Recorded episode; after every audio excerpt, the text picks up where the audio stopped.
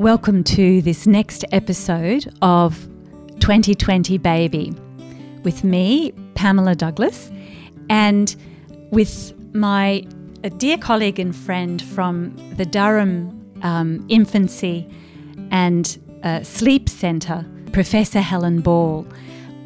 Welcome to you, Helen, and thank you so much for being willing to talk with me today. You're very welcome. It's nice to chat. So today we're going to talk about sleeping babies safely and enjoying the nights as best we can. I have had the privilege of knowing Helen over really, I think, 6 or 7 years now, and Helen has done Possums the honour of presenting keynote talks at a number of conferences over that period of time. And then in more recent years, I've had, again, the honour of collaborating with Helen and the team at the Durham Infancy and Sleep Centre on Sleep, Baby and You, which is an adaptation of the Possums Baby and Toddler Sleep program for the UK context. It's been a great pleasure having the opportunity to get to know Helen and indeed her family a little, most recently in a trip in 2018, March 2018, to Durham, where Helen was holding an infancy sleep conference. So, Helen, I wondered if you'd mind giving us a brief history, really, of your professional life. And then just talking to what matters to you most about your work. What is it that gets you fired up about your career as a researcher? Okay. Well, let's think about how I got started in this field then. I did my undergraduate degree in biology. And then as a consequence of taking a few undergraduate modules in anthropology, I went to the States to pursue a master's and a PhD in biological anthropology. And what I was interested at the time in was monkeys, primates. And I did my PhD studying monkeys, rhesus macaques, on an island off of the coast of Puerto Rico, which was fabulous. It was, you know, a great life to spend 2 years chasing monkeys around on a tropical island. But after I had written up my PhD and then started applying for academic jobs and got hired to a permanent academic post at Durham back in the UK, and started at the same time having my own family, it became patently clear that primatology in Puerto Rico and motherhood and academia in Durham, UK weren't that compatible, and that I was going to have to figure out a research career in something that I could do a little bit closer to home. And that was when I decided to switch to studying mother-baby sleep. And that switch was really inspired by Professor James McKenna, who had been a primatologist and had started his own sleep lab in the United States studying mother-baby sleep. And I looked at what he was doing and I thought about the training that he'd received and that I'd received. And I thought, nobody's doing this stuff in the UK. And I have all the skills that he has, so I could do it too. And that would make my life so much easier. And I was already, of course, interested in what was happening with mums and babies because I had my own babies. So that was sort of what propelled me into that space, was the need to be able to combine family and career in the northeast of England where there were no monkeys. Well, and how fortunate we all are that you did this. So I'm sure it involved a lot more angst and soul searching and anxiety than it sounds like it did now, looking back on it 26, 28 years ago.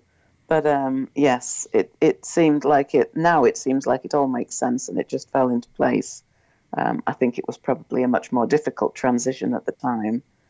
But I've blocked all of that out of my memory now. That's right.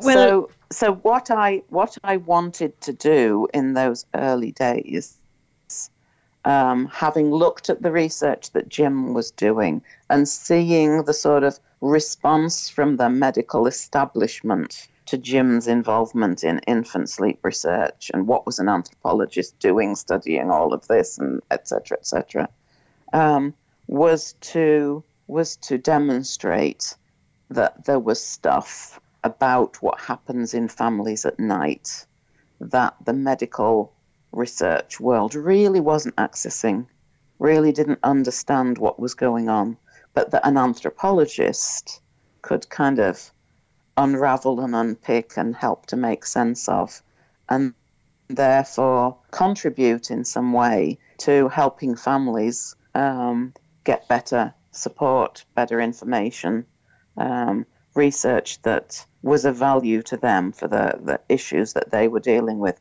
And that was what sort of spurred me on into this area. Thank you. You know, I think it would be appropriate to say that over the years you've become the world's leading researcher in infant sleep.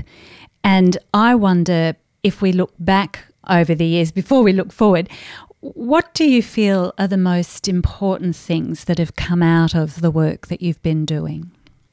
Some of the things that I've been particularly pleased about, happy about, has been to understand how parents manage the conflict really between their baby's sleep and their own sleep, and how they use bed sharing or sleep sharing as a sort of tool to align their sleep needs with their baby's nighttime feeding needs, etc. So revealing the close relationship, the really strong relationship that existed between breastfeeding and bed sharing was one of the first things that we did.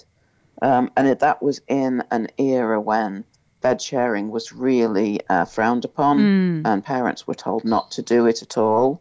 And it was very important to me to document the reasons parents were engaging in bed sharing, what benefits it was bringing them that they articulated, and then having kind of understood from our conversations with parents about why they were bed sharing, to look at that in a objective way with videos and actigraphy to understand what was going on for parents and for babies in terms of feed frequency and sustaining breastfeeding and whether it was affecting their sleep in certain ways, to be able to properly understand the phenomenon of nighttime bed sharing, which led us to, you know, a series of randomized trials in the hospital that I had never imagined that I would ever end up doing, but which demonstrated how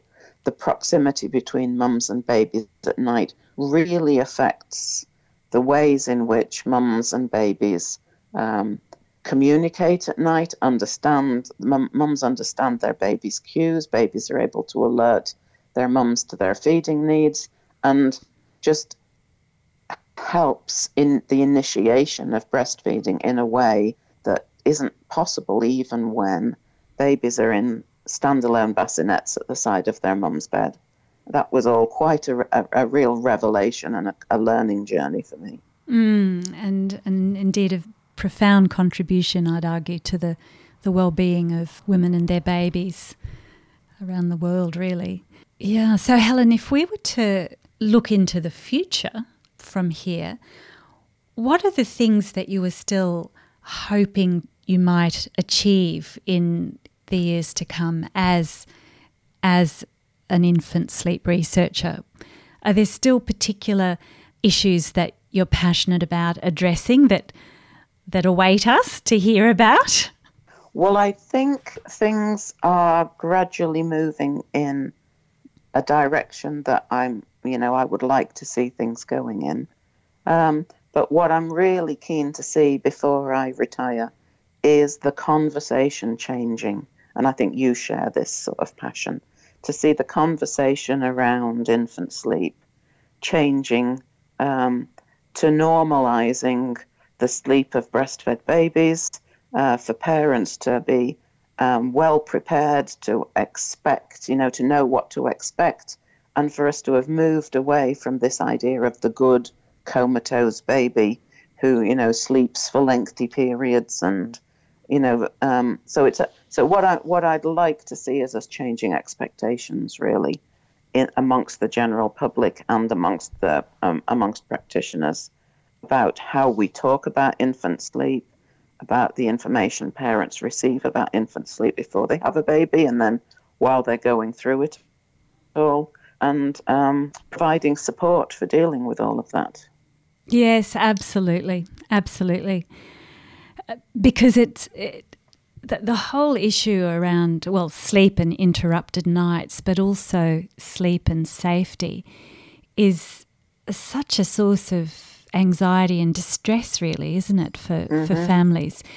If we were to focus a little bit here now on the issue of sudden infant death syndrome, sudden unexpected infant death, this is a kind of potential nightmare that parents find themselves really engaged in once they've had a baby. It, the fear really of the baby dying in sleep is just a terrible thing for parents. And so the whole issue around how to sleep babies safely is so weighted, isn't it, for families?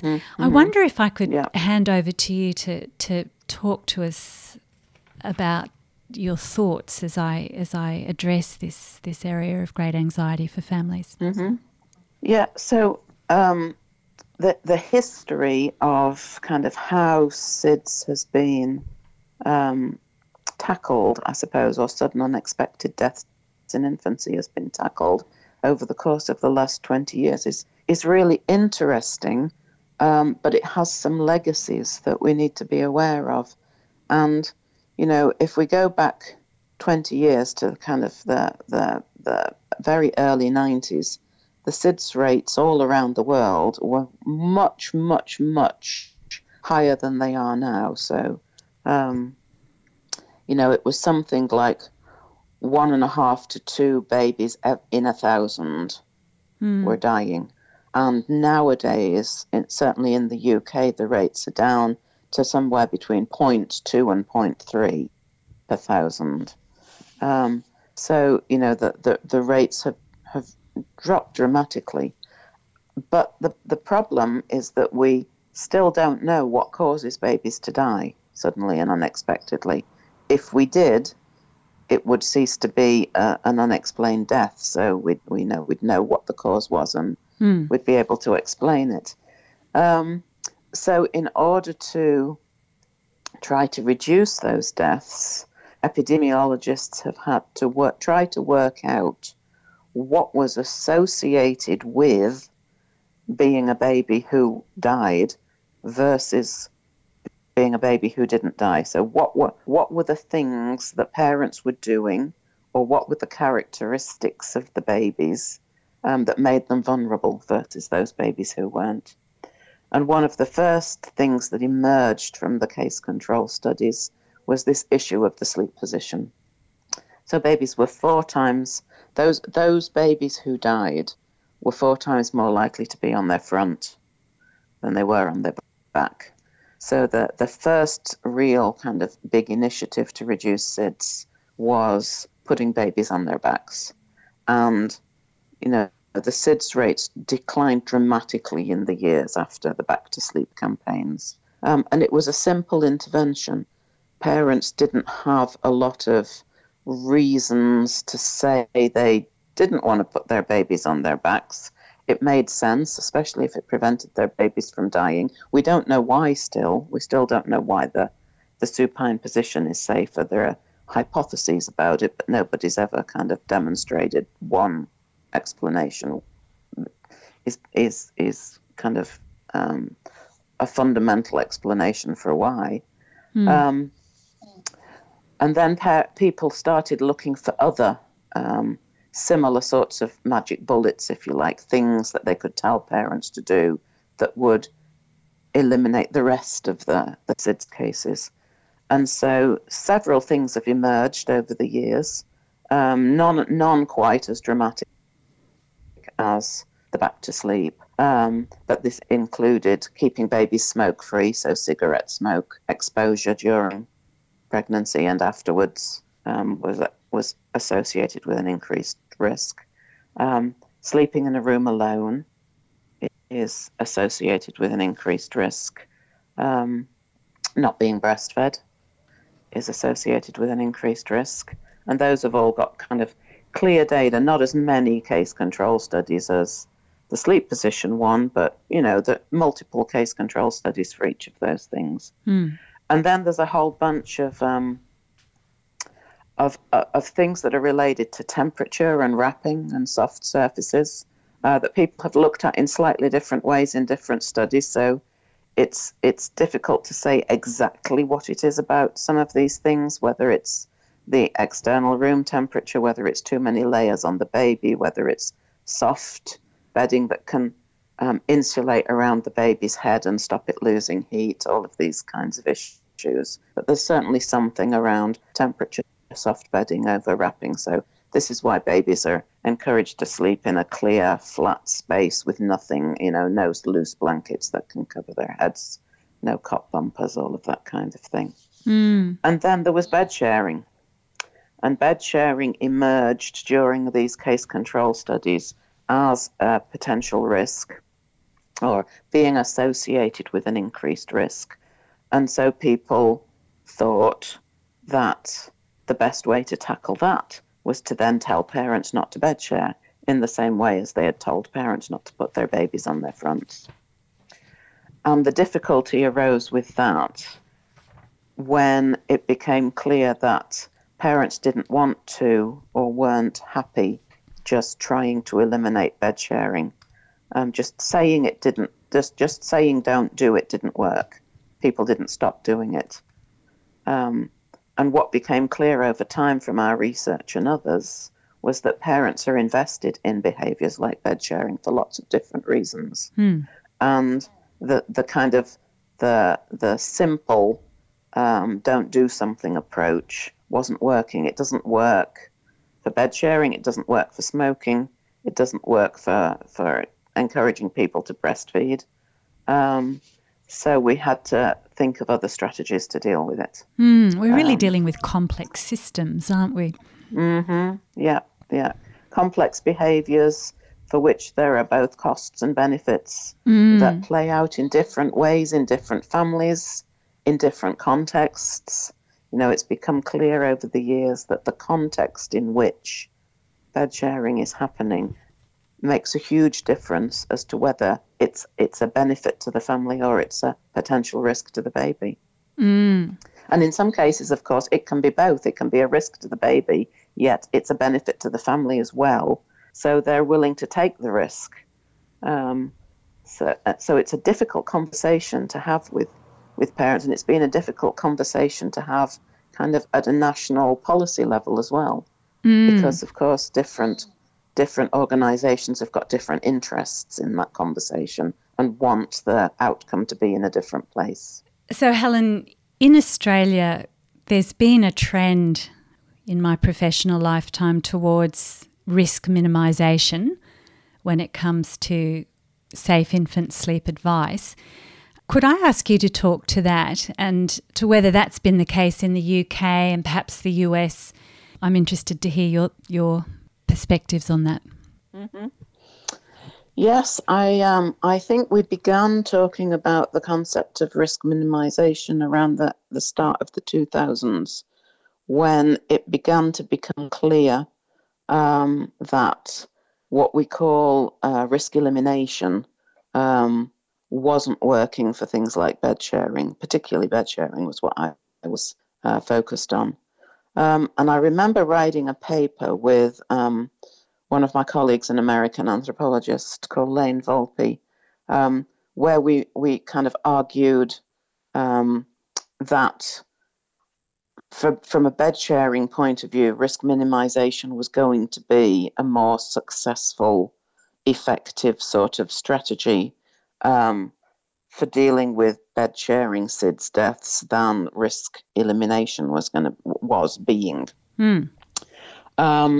And after that, things changed fairly quickly in the UK. It was 2014 when I served on the National Institute for Health and Care Excellence panel that reviewed the evidence about co-sleeping and SIDS in the UK. Well, it reviewed the evidence internationally, but it made recommendations for how health professionals should discuss bed sharing and co-sleeping with families in the UK. Mm. And the recommendation was that we should follow a risk minimisation approach, which meant discussing with families the pros and cons for their specific circumstances and allowing them, not allowing because they make their own minds up without our permission, but encouraging them to make an informed choice, knowing, all of the details about the pros and cons for their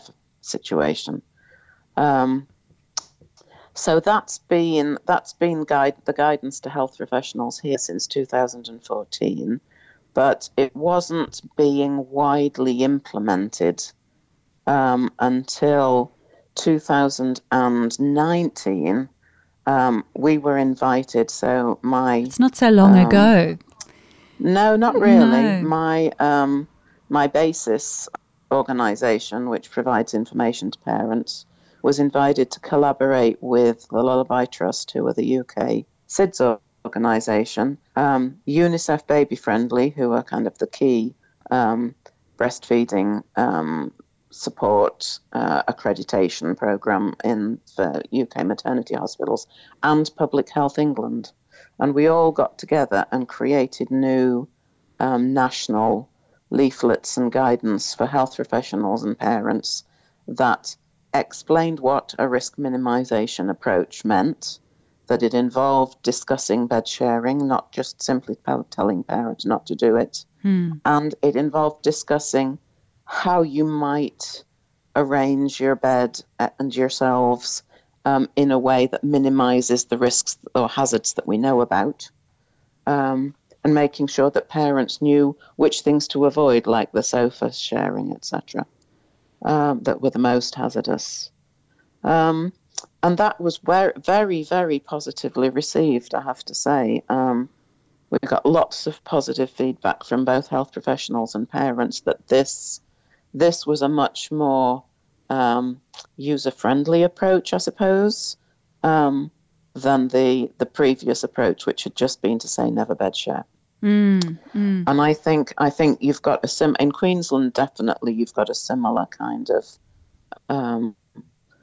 strategy, but I think some parts of Australia still have a bit of a risk elimination kind of tendency. I looked at the guidance from the different states earlier this year when I was doing a talk for the Academy of Breastfeeding Medicine, which was being held in Australia. Mm. And it seems, I think, South Australia still has, that is not happy with a risk minimisation approach, so I think they still take a risk elimination approach.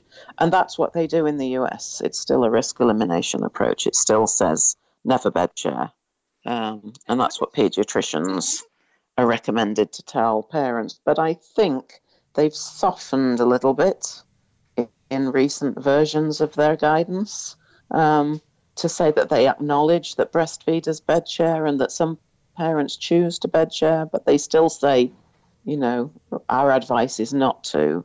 But I think they might be gradually sort of realising that they need to meet people where they are rather than having some kind of unattainable ideal. Because of the risk of unintended outcomes, right? Mm-hmm, mm-hmm. Yeah, yeah. Mm. So I wouldn't be surprised to see the US shifting its position a little more as the next round of guidance from the AAP comes out. Mm. which I think is towards the end of this year. Mm-hmm. We've just recently gone through another NICE review, and I saw the draft guidelines recently, and they haven't changed their position. They're still advocating for informed choice. Mm-hmm. So this is the NHS, really. NHS, as a position. Mm. Well, I wanted to ask you, Helen, about a range of concerns that parents will often bring to us in the clinic. Mm-hmm. Maybe before I jump into these particular questions, I should give you opportunity just to talk a little bit more about BASIS and also the fabulous website resource that BASIS offers online. Could you tell us just a little bit about that? Sure. So BASIS is the baby sleep information source, and it's a project that the Durham Infancy and Sleep Centre run as kind of a way to make our knowledge accessible to parents and health professionals. So, you know, we've kind of amassed all of this academic research and knowledge about the research that's done on infant sleep around the world.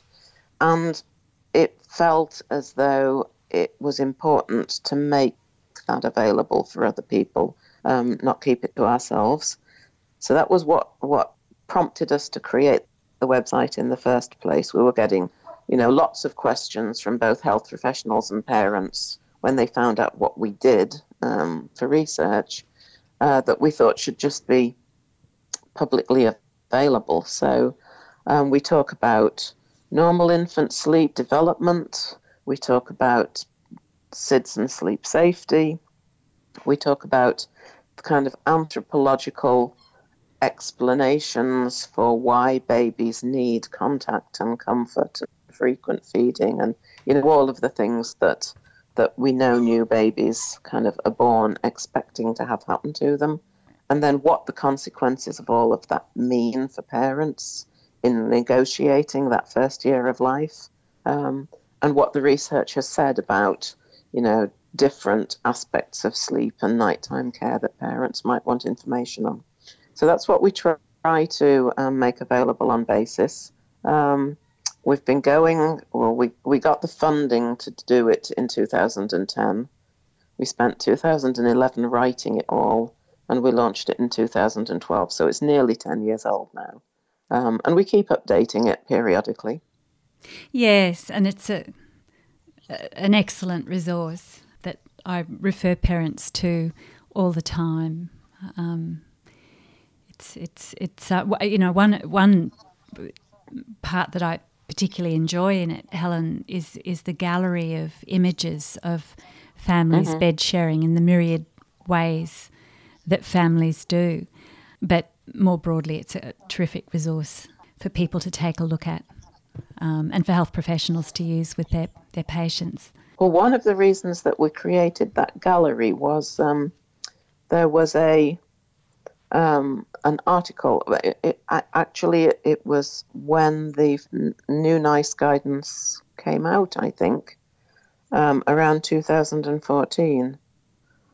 There was a commentary in the British Medical Journal about it, and they illustrated it with a picture of a mum and a baby bed sharing, and it was the most awful picture of bed sharing you could imagine because the baby was face down on a pillow. Oh.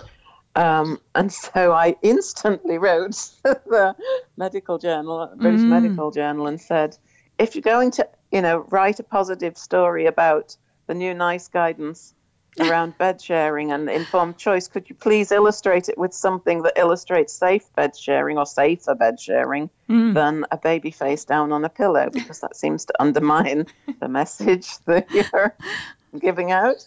So they did. They changed the picture, but they actually didn't find it very easy to find a picture of a safer setup for bed sharing, and it made us realise that people might not see images of normal bed sharing very much, and how a mum and a baby kind of arrange themselves in the bed, and, you know, how the mum makes this C position and curls up round the baby and puts the baby flat on the mattress and away from the pillows and all of that kind of thing. So we thought that having some images available for people to use in articles and leaflets for parents and whatever they needed to use them for, really, would be a good idea. So one of our supporters actually knew a photographer, professional photographer, and persuaded them to come and just, you know, if we could get parents in the lab who were willing to be photographed, he came and photographed them for free. So that was how that all came about. Yes, fantastic. It's a wonderful gift to families, I think. So thanks, Helen. So I'd like to put to you questions that I will commonly be asked in the clinic. Can we start with formula-fed bubbies? So there's the predominantly formula-fed or exclusively formula-fed baby, or the baby who's receiving some formula. What about formula and bed sharing?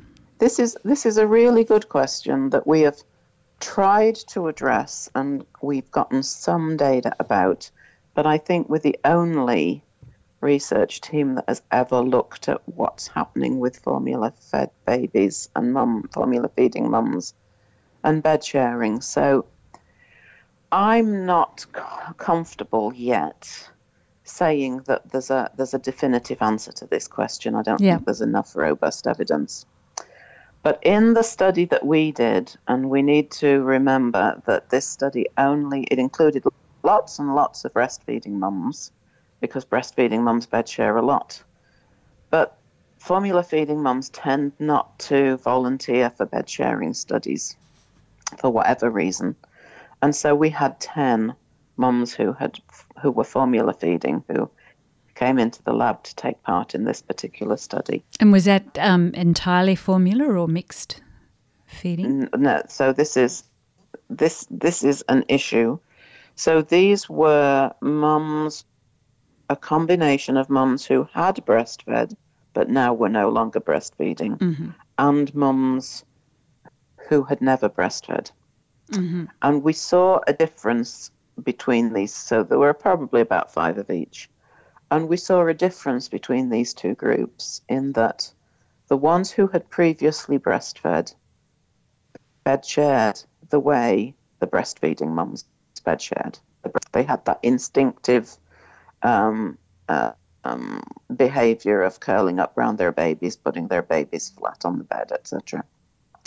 Whereas for the mums who had never breastfed, they put their babies on the pillows or between the pillows. So if there were 2 parents in the bed, they were between the parents' pillows at face height. And if they were sleeping by themselves with the baby, they were propped up on a pillow next to the mum. So it seemed from that very small bit of data that they didn't have the same instinctive urge to put their baby flat on the mattress at their breast height. And, you know, that's perfectly understandable, because if they're not feeding their baby at the breast, it wouldn't seem instinctive to put your baby down at breast height. So they put their babies up next to their faces. But because it's such a small number, I don't know how generalizable that is. I don't know whether all mums who have previously breastfed will automatically sleep like a breastfeeder.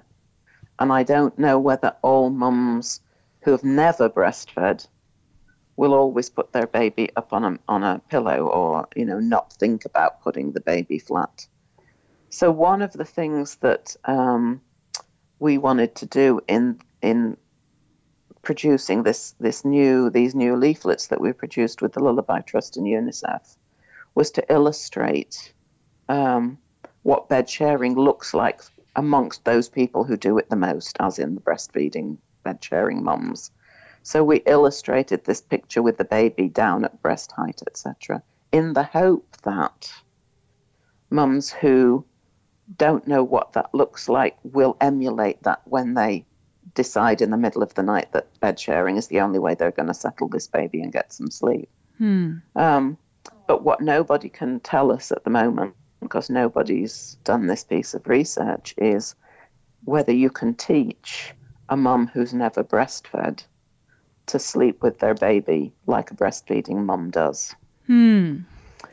Well, so we provide that information. We encourage formula feeding mums who don't necessarily instinctively bed share in this way. We encourage them to do it but I don't know. I've never been able to do a study where we video mums that we have given that information to see if they sustain it in the same way that breastfeeding mums do, or whether in the middle of the night, you know, they move their baby or they turn their backs or, you know, something happens that makes it less safe. Mm. Mm. So I think for formula feeding mums, we can only raise their awareness, really. I don't think we can tell them that it's, that it, you know, I don't know. It's difficult. Because some advice, of course, is categorical that formula-fed babies and it's not clear whether this is a baby who receives any formula or a baby who's receiving only formula, but the advice is formula-fed babies should not share a sleep surface with the mother or with the parents. What do you think, given that we don't have evidence to guide us? How do we manage this as clinicians? I can tell you what I do in a bit, but I'm interested to hear your thoughts. Mm-hmm. So I think it's, you know, if our goal is for parents to be able to make informed choices about these things, we have to explain to the parents what we do and what we don't know, and then it's their choice, their decision. So you know, if they feel as though the bed sharing is providing them with a really important bonding opportunity with their baby, an opportunity to get to know their baby's cues, to be responsive in the night, and that outweighs for them any small chance of increased SIDS, then, you know, I think that's completely their choice to make. And likewise, if they feel as though they don't have those breastfeeding hormones that kind of make you arouse quite frequently because you feel the need to feed your baby, and you're attuned to your baby's movement because you sleep with it regularly. If they feel as though they're lacking that a breastfeeding mum might have, and don't feel as though it's safe to sleep with their baby, then I think, you know, that's also their informed choice. And we have to support them whichever decision they choose to make. Mm. So we've got the research to show that breastfeeding is protective against SIDS, but we don't actually have data other than perhaps your team's work around instinctive positioning or lack thereof. We don't actually have data to show that bed sharing with a formula-fed baby is riskier than bed sharing with an exclusively breastfed baby.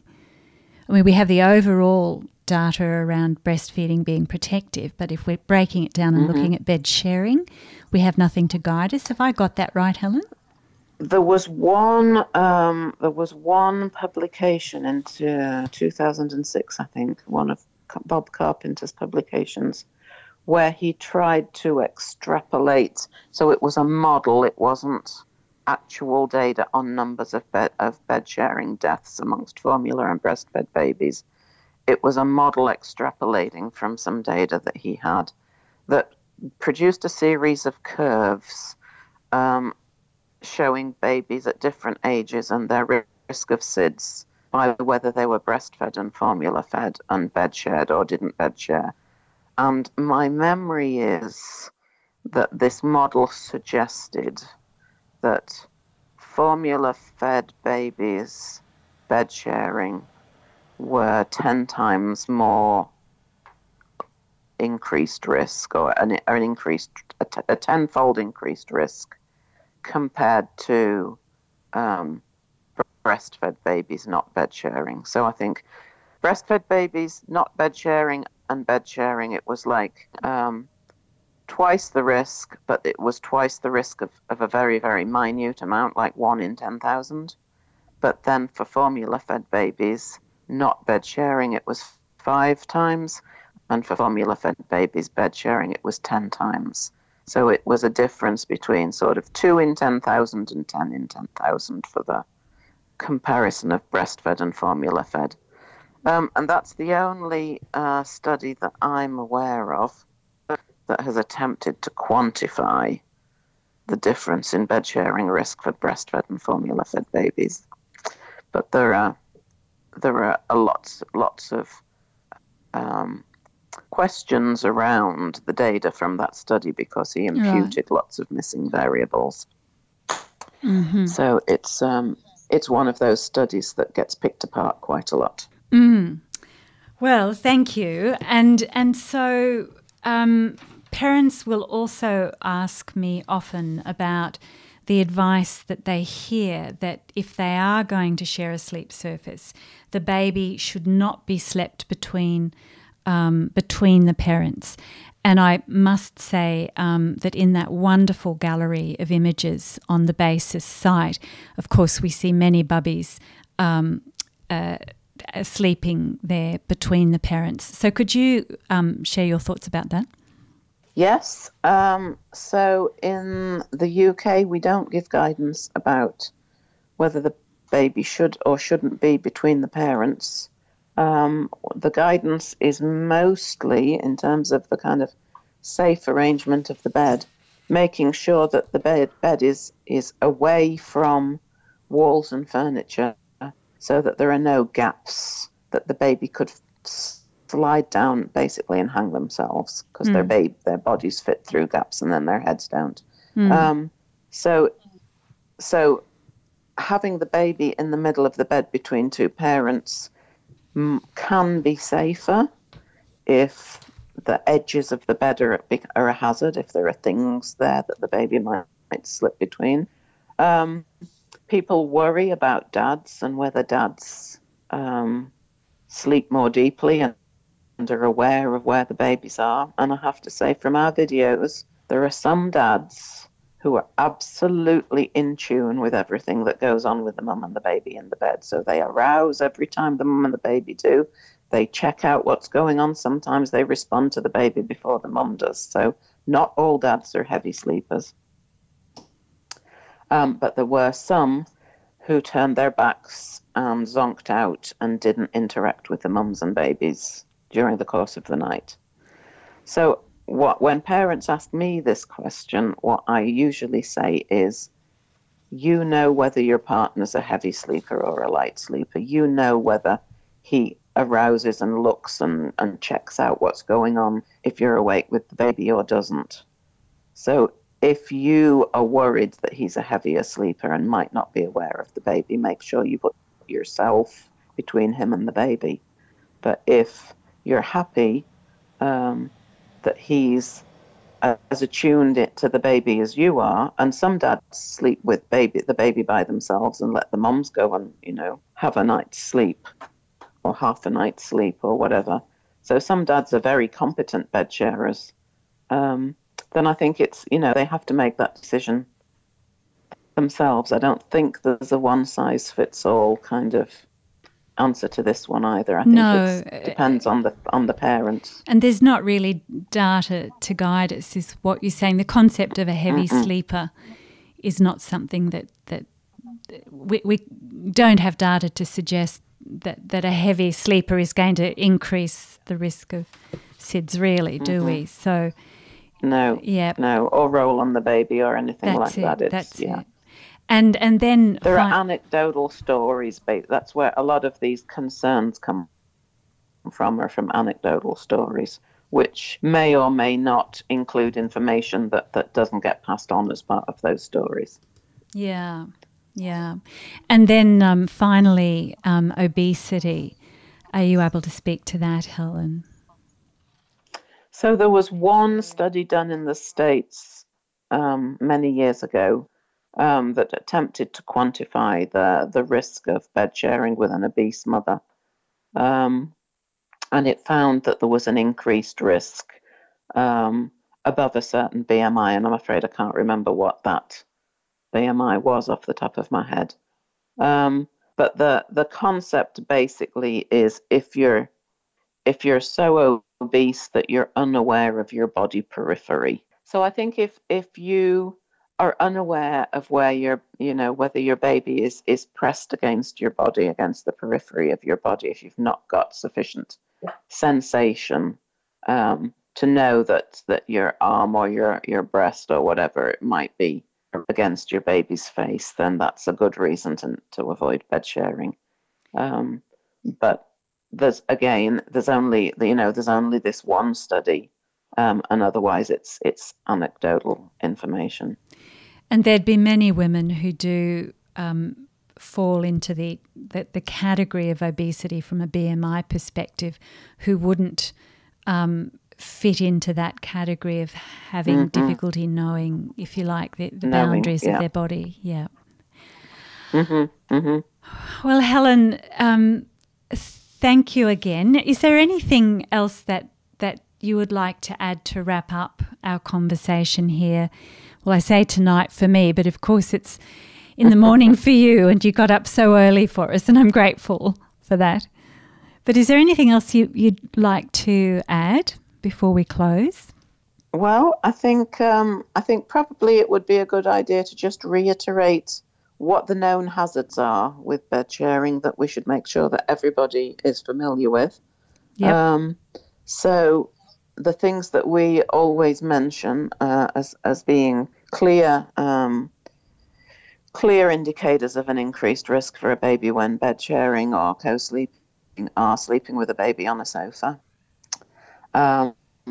sleeping with a baby if you're a smoker, sleeping with a baby if you've consumed drugs or alcohol, and sleeping with a low birth weight or premature baby.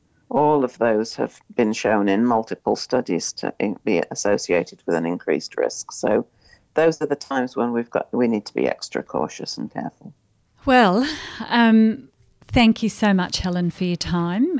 And I hope that you're going to move forward now into a delightful day. And I'm moving on into a live network hour, actually, with our NDC practitioners next. Oh, wow. That sounds exciting. Yeah, yeah.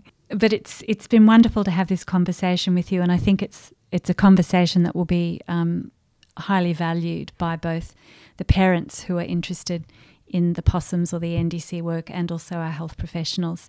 So thanks again, Helen. You're very welcome. It's been lovely talking to you. Thank you, and have a lovely day. Well, thanks for listening. It's been great to have your company.